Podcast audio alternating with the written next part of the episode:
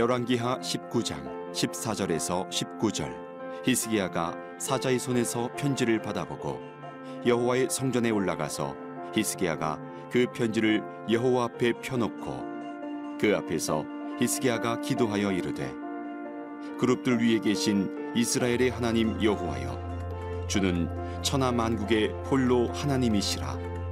주께서 천지를 만드셨나이다 여호와여 귀를 기울여 들으소서. 여호와여 눈을 떠서 보시옵소서. 산헤립이 살아계신 하나님을 비방하러 보낸 말을 들으시옵소서.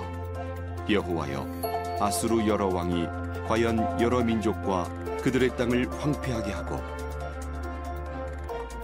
또 그들의 신들을 불에 던졌사오니 이는 그들이 신이 아니요 사람이 손으로 만든 것곧 나무와 돌뿐이므로 멸하였나이다 우리 하나님 여호와여 원하건대 이제 우리를 그의 손에서 구원하옵소서 그리하시면 천하 만국이 주 여호와가 홀로 하나님이신 줄 알리이다 하니라.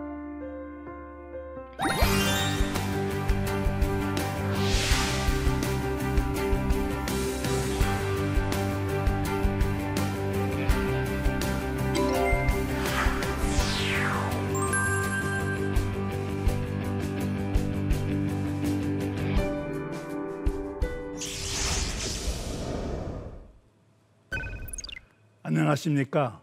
열왕기하 강의를 맡은 권혁순 교수입니다. 오늘은 열두 번째 강의로 히스기야 왕에 관한 내용을 살펴보겠습니다. 하나님께서 역사를 이끌어 가시는 방법 중 하나는 어, 때에 맞는 인물들을 선택하셔서 또 그 인물에게 중요한 일을 맡기신다는 것인데 어, 저는 어, 남왕국 유다 왕 가운데 다윗 솔로몬 이후 가장 중요한 인물은 히스기야라고 봅니다. 어, 히스기야가 어, 하나님의 역사를 그만큼 중요한 역할을 맡았기 때문인데 어, 그 내용은 성경이 그에게 할애한 어, 내용에서 찾아볼 수 있습니다. 열왕기 하에서 히스기야에게는 세 장이나 되는 내용이 할애되어 있습니다. 거기에다가 이사야에는 네 장이 히스기야와 관련된 역사가 기록되어 있고 성경 전체로 놓고 볼때 11장이나 되는 막대한 분량이 히스기야에게 어, 할애됐다. 그거는 그만큼 그의 역할이 크다는 것에 대한 반증이기도 합니다. 오늘 어, 함께 볼 내용은 유다 왕국 단독 시대를 연 히스기야라는 제목을 으로 정했고 오늘의 포인트는 세 가지. 첫째 히스기야는 어떤 인물인가? 두 번째 그는 어떻게 국가적 위기, 사내립의 침공과 개인적인 위기, 질병을 극복하였는가? 세 번째는 사내립의 예루살렘 공격과 구원이 상세하게 기록된 이유는 무엇인가 하는 것입니다. 히스기야는 어떤 인물인가? 그는 아하스의 뒤를 이어서 왕위에 올랐는데 29년을 통치합니다. 북왕조가 멸망한 이후 남한국 단독 시기가 136년 동안 지속되는데 그 시대를 연 첫 번째 인물입니다. 앞서 설명드린 대로 다윗 솔로몬을 제외하면 가장 많은 성경 내용이 할애된 인물이다. 열왕기 하 18장에서 20장 3장이죠. 이사야 36장에서 39장 4장입니다. 거기에다가 역대하 29장에서 32장 역시 4장인데 이런 많은 분량이 히스기야와 관련된 역사 내용입니다. 북왕국 이스라엘의 패망, 어, 그거로 인하여서 많은 혼란이 야기됐을 것입니다. 북왕국 이스라엘을 패망시킨 아수르가 계속해서 남아 정책을 씁니다. 어, 그런 위기를 신앙으로 극복한 왕이라고 어, 소개할 수 있겠습니다. 초기의 종교 개혁입니다. 열왕기 하 18장 4절에 보면 산당을 제거하였고 아스에 의해서 더럽혀진 성전을 정화시켰다. 어, 앞서 아하스가 담에석에 갔다가 거기에서 어, 신전을 보고 매료가 되고 그 제도를 그대로 가져다가 예루살렘에 적용합니다. 예루살렘 성전을 바꾸는 것이죠. 그만큼 성전이 더럽혀졌는데 그것을 정화시킵니다. 그리고 모세의 명령하신 계명을 지켰고 특히 북왕국 지파들까지 참여하는 유월절을 성대하게 거행을 합니다. 물론 이 내용은 역대기하 30장에 나와 있습니다. 특히 이사야와 함께 백성들의 영적 각성 운동을 일으킨 왕으로도 어, 이 히스기야를 꼽을 수가 있겠습니다. 이런 초기의 종교 개혁들을 성실하게 행했던 아하스에게 위기가 닥칩니다. 아수르 왕 사네립이 침공한 것입니다. 성경은 어, 그가 즉위한 지 14년이 되는 해, 그 해는 주전 701년인데 히스기야가 하나님을 섬기는 신앙 개혁을 일으키면서 다른 큰 나라를 섬기는 것을 금지하고 있는 오직 하나님만을 섬기라는 율법 말씀에 따라서 아수르를 배반하게 됩니다. 그것이 이, 이 계기가 돼서 히스기야 제위 14년 주전 701년에 사네립이 침공을 하는데 어, 그때 사네립의 요청대로 은 300달란트, 금 30달란트를 조공으로 바친 것으로 되어 있습니다. 그러니까 초기에 음, 아수르의 요구를 수용해서 위기를 극복해 보려고 노력한 것이 아닌가 싶습니다. 그러나 아수르는 만만하게 그 조공을 받는 것으로 끝나지를 않고 랍사게 물론 다른 어, 인물들이 함께 등장합니다마는 그 중심 인물이 랍사게인데 이 랍사게는 인명이 사람 이름이라기보다는 직명으로 보는 게 좋습니다. 일종의 야전 사령관 어, 직함이라고 보면 되는데 그 랍사게를 통해서 어, 아수르의 위협이 있게 되고 또 하나님의 구원이 이제 주어지는 내용입니다. 어, 라기스에서 대군을 예루살렘으로 파견을 하는데 그 책임을 맡은 자가 랍사게였습니다. 이 랍사게가 유다의 항복을 얻어내기 위해서 위협을 가합니다. 그 내용을 요약하면 이렇습니다. 애굽을 상한 갈대 지팡이라고 표현하면서 의존하지 말라. 둘째, 여호와를 의뢰하지 말라. 물론 당연히 여호와 신앙에 대한 부정을 어, 하고 있는 것이죠. 그러면서 아수르의 침공은 오히려 여호와 하나님이 허락한 것이다. 그렇게 어, 설득을 하면서 위협을 합니다. 그리고 포위 공격으로 인해 극심한 기근이 닥칠 거라고 위협합니다. 그 내용은 자기 대변을 먹고 자기 소변을 마실 것이다. 뭐 이거는 포위 공격하다 보면은 당연히 식량도 떨어지고 물자가 고갈되기 때문에 어, 자기 대변, 자기 소변을 먹고 마신다. 이런 상황이 벌어진다. 이거는 극심한 기근에 대한 표현입니다. 항복하면 자기 포도원, 자기 무화과 먹고 자기 우물물을 마시게 됐다. 이건 안락한 삶이 보장된다는 것이죠. 이런 위협 앞에 히스기야는 모든 백성들에게 잠잠하고 아무 대답도 하지 말라. 그렇게 하는데 백성들은 그 명령대로 아무 대답도 하지 않습니다. 잠잠하고 있는 것은 하나님에 대한 신뢰의 표현일 수도 있습니다.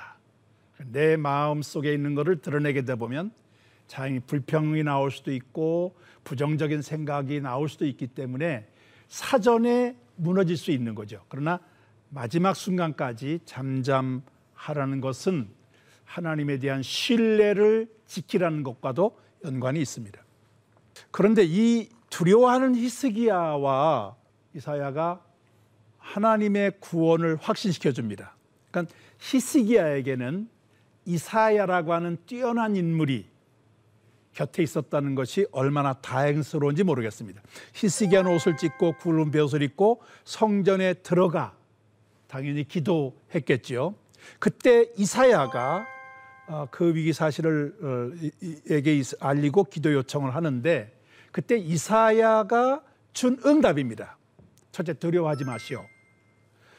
두 번째 사내립이 소문을 듣고 본국으로 돌아갈 것입니다. 그리고 본국에 돌아간 사내립은 칼에 맞아 죽을 것이다. 이 내용이 그대로 이루어지는 것은 어, 그 역사 어, 그다 그 후의 역사에서 확인할 수 있습니다. 그런데 어, 이 랍사게가 그런 위협을 하다가 아수르 왕 사네립에게로 돌아갑니다.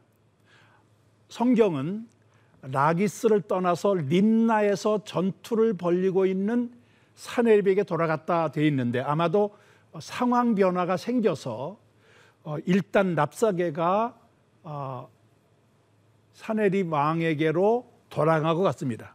그런데 그 사네립은 납사계를 통해서 서신을 보내게 되는데 그 서신은 항복할 것을 협박하는 내용입니다.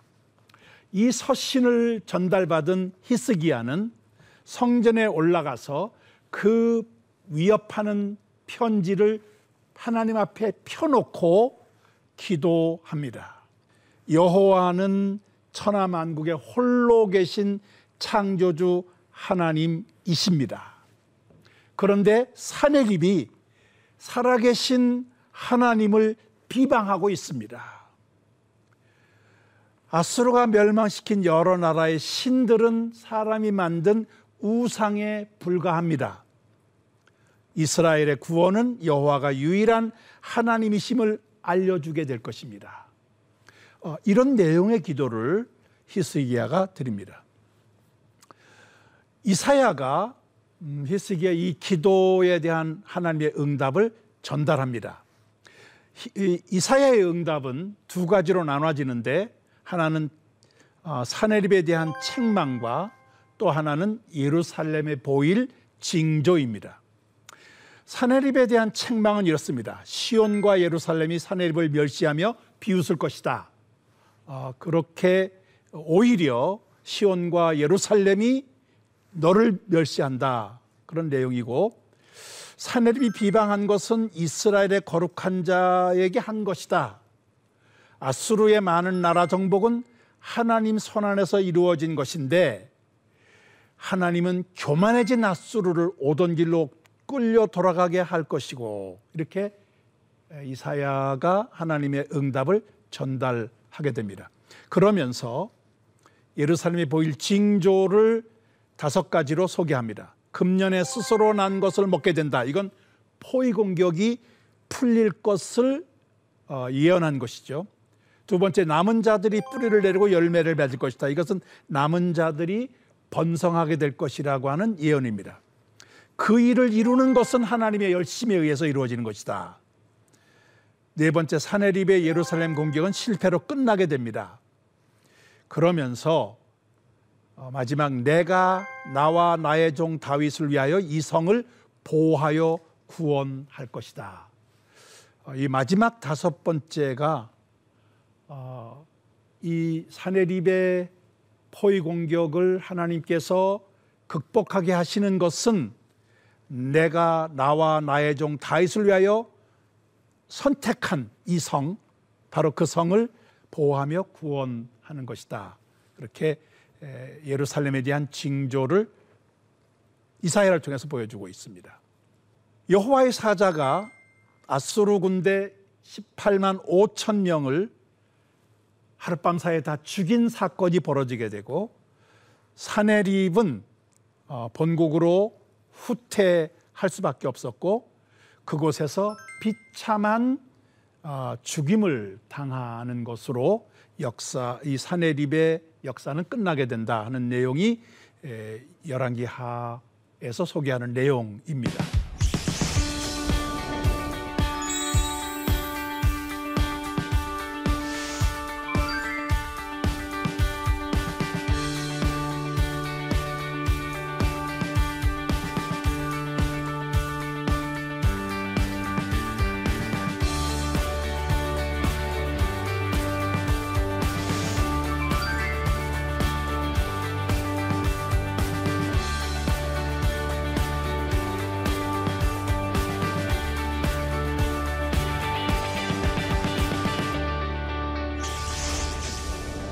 이런 히스기야가 마지막에 가서 다시 한번 위기를 만나게 되는데 그것은 그가 개인적으로 병에 들어 죽게 된 사건입니다.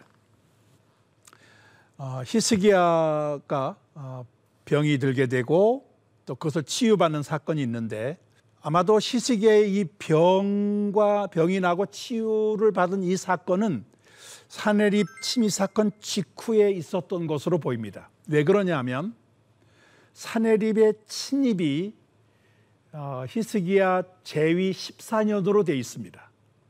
그런데 이 병을 치유받으면서 그의 수명이 15년이 연장됩니다. 그리고 히스기야가 통치한 전체 해 수가 29년입니다. 그러니까 14년 플러스 15년이기 때문에 바로 요그 어, 어, 사내립의 침입과 그리고 어, 이 치유받은 사건은 거의 비슷한 시기가라고 볼 수밖에 없다는 것이죠. 이 중병에 걸린 어, 히스기야 하나님으로부터 어, 이사야를 통해서 이제는 죽음을 준비하라.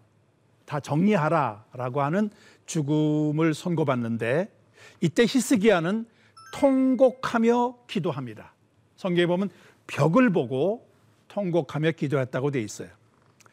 예, 예, 이사야가 어, 하나님의 응답을 전하는데 치유가 되어서 3일 후에 성전에 올라갈 것이다. 뭐 성전에 올라가는 것은 당연히 병 나은 것에 대한 감사 제사를 드리기 위한 것입니다. 그리고 수명은 15년이 연장될 것이다. 이에 대하여 히스기야는 잘 알려진 스토리 이야기죠. 징표를 요청하는데 어, 이사야가 어, 해시계가 10도 뒤로 물러갈 것을 요청합니다. 뭐 이사야는 어, 앞으로 가게 하는가 뒤로 가게 할까를 할때 어, 히스기야는 앞으로 가게 하는 것은 오히려 쉽다고 생각을 했기 때문에 10도 뒤로 해시계가 물러가는 것을 어, 징표로 요청합니다. 그대로 이루어졌고 그리고 어, 이사야가 무화과 반죽으로 그 상처를 발라게 발라 주었는데 그래서 히스기가 병이 치유되었다 뭐 그런 내용이 이 성경에 소개되어 있습니다. 그런 일이 있은 뒤에 히스기야의 큰 실수가 벌어집니다. 그거는 바벨론 왕 모로닥 발라딘이 히스기야의 이 병 치유를 축하하는 사절단을 보낸 것입니다. 물론 이 바벨론은 어, 이 축하 사절단을 보낸 것이 단순한 축하를 위한 것만은 아니라 이것을 통해서 숨은 의도는 아수르의 공격을 막아낼 동맹국을 모색하는 차원이었던 것으로 평가할 수 있겠습니다. 그런데 히스기야가 자만해서 사절단에게 왕궁 금고와 무기고를 다 공개해 준 것이에요. 여기에 이사야가 어, 히스기야에게 이런 내용을 전달합니다. 왕궁의 모든 것이 바벨론으로 옮겨질 것이다. 보여준 것이 오히려 화가 되어서 바벨론으로 옮겨질 것이다. 그리고 왕의 자손이 바벨론에 사잡혀 환관이 될 것이다. 포로로 잡혀가서 환관 노릇을 한다 하는 것이죠. 그러나 히스기야는 사는 날 동안 태평과 진실이 있을 것이다. 어, 비록 실수를 어, 함으로 어, 바벨론의 침공과 남한국 유다의 멸망이 앞당겨지겠지만은 그러나 히스기야만큼은 사는 한 날 동안 그런 일을 당하지 않을 것이다 하는 내용입니다. 히스기야는 죽어서 그의 아들 문하세로 왕위가 이어지게 됩니다.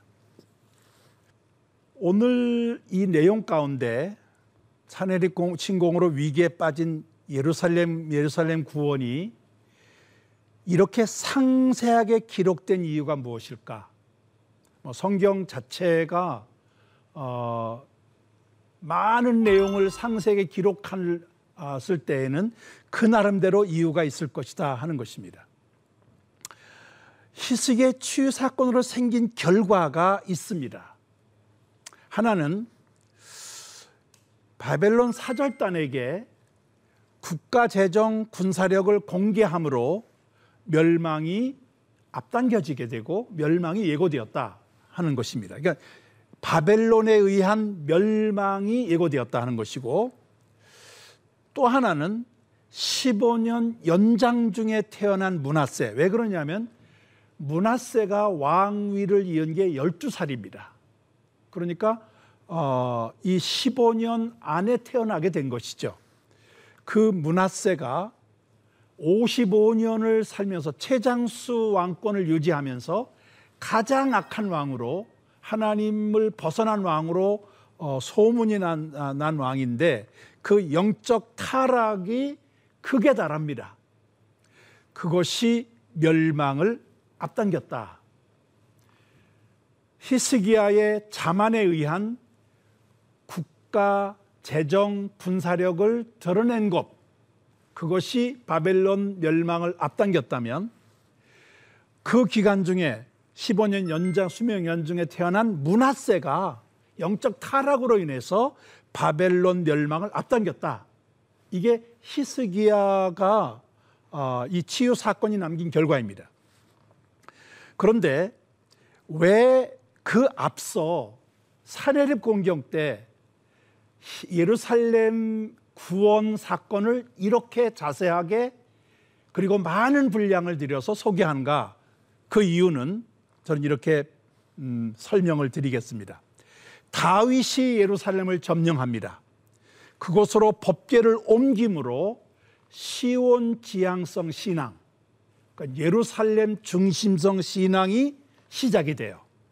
그런데 히스기야 시대에 예루살렘의 극적인 구원으로 인해서 이 시온 지향성 신앙이 견고하게 자리 잡음을 하게 됩니다. 바벨론 포로로 끌려간 이스라엘 백성들이 바벨론 포로에서 희망을 안고 기도하고 노래했던 것이 시온의 노래입니다. 다시 말하면 포로로 끌려온 그들이 시온을 잊지 않고 시온으로 돌아갈 것을 기대하며 시온을 향한 기도를 끊이지 않은 것이에요. 이거는 바벨론 포로에서 돌아오는 것도 물론이거니와 1948년 이스라엘의 독립이 있게 된 원인도 이 시온을 향한 그들의 지향성, 그 기도 속에서 이루어진 사건이라고 보면 2500년이라는 긴 기간 동안 이스라엘을 지켜준 시온 지향성 신앙이다. 그 일을 다윗과 히스기야에 의해서 확정된 그런 신앙이 되었다는 것입니다. 어, 역사 아이러니기도 하죠. 히스기야 때문에 바벨론 포로, 바벨론에 의한 멸망과 포로가 예고되고 앞당겨집니다. 그런데 그 때문에 포로에서 희망을 잃지 않고 고국으로 본국으로 돌아가겠다고 하는 희망의 노래를 부를 수 있는 근거도 거기에서 생겼다는 것이에요. 히스기야가 많은 분량의 성경이 그에게 할애된 내용이 바로 이런 역사를 위한 하나님의 전략이었다. 저는 그렇게 설명을 드릴 수 있겠습니다. 오늘 강의를 마무리하면서 우리 삶에 대한 적용점 몇 가지를 살펴보겠습니다. 위기는 하나님께 나오라는 영적 초청장이다. 히스기야는 국가적 위기를 만납니다. 그리고 개인적 위기도 만납니다. 그럴 때 그가 보여주었던 해결 방안은 하나님 앞에 나아가 기도하는 것입니다. 사내립이 보낸 위협의 편지를 서신을 하나님 앞에 내어놓고 기도합니다. 죽을 운명이라고 하는 소식을 들은 뒤에 벽을 향해서 그는 통곡하며 기도합니다. 위기를 만났을 때 그 위기는 하나님이 우리에게 보내는 기도의 초청장이라고 받아, 그렇게 받아들이는 게 바른 자세입니다. 두 번째, 여호와를 경외하면 어떤 것도 두려워하지 않게 된다. 이사야가 어, 히스기야 왕이 기도 요청을 받으면서 하나님의 응답을 전달할 때 제일 먼저 전달한 내용이 두려워하지 말라입니다. 여호와를 경외한다는 말은 두려워한다는 뜻이에요. 하나님을 두려워하는 자에게는 어떤 것도 두려운 것이 없다는 의미이기도 합니다. 여러분들 앞에 하나님보다 앞서 두려워할 것은 없습니다. 하나님을 두려워하면 하나님이 우리의 모든 두려움을 다 해결해 주시기 때문에 그렇습니다.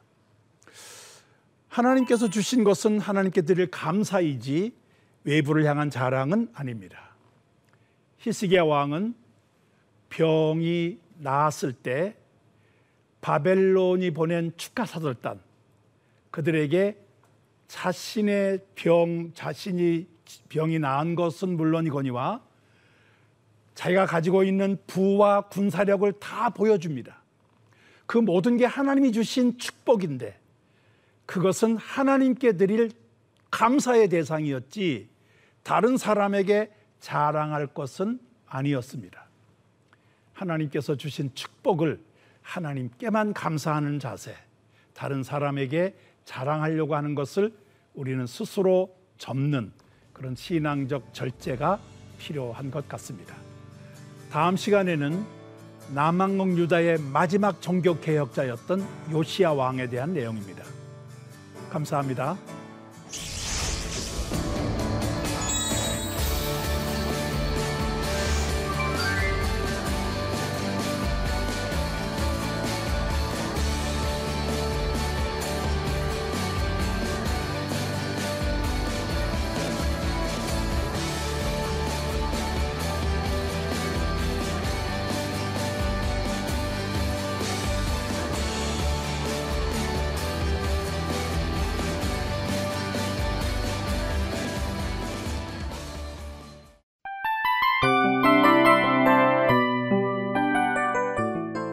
이 프로그램은 청취자 여러분의 소중한 후원으로 제작됩니다.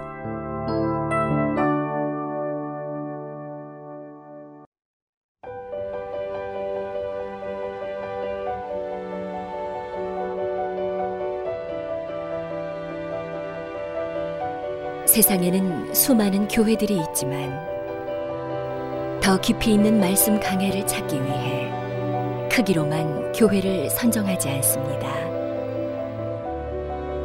보다 좋은 영적 콘텐츠를 더 많이 나누기 위해 방송비를 받지 않습니다. 1년 365일 복음만 전하고 싶어서 우리는 광고를 하지 않습니다. 온누리의 복음을 땅끝까지 CGN TV와 함께 땅끝 성교사가 되주세요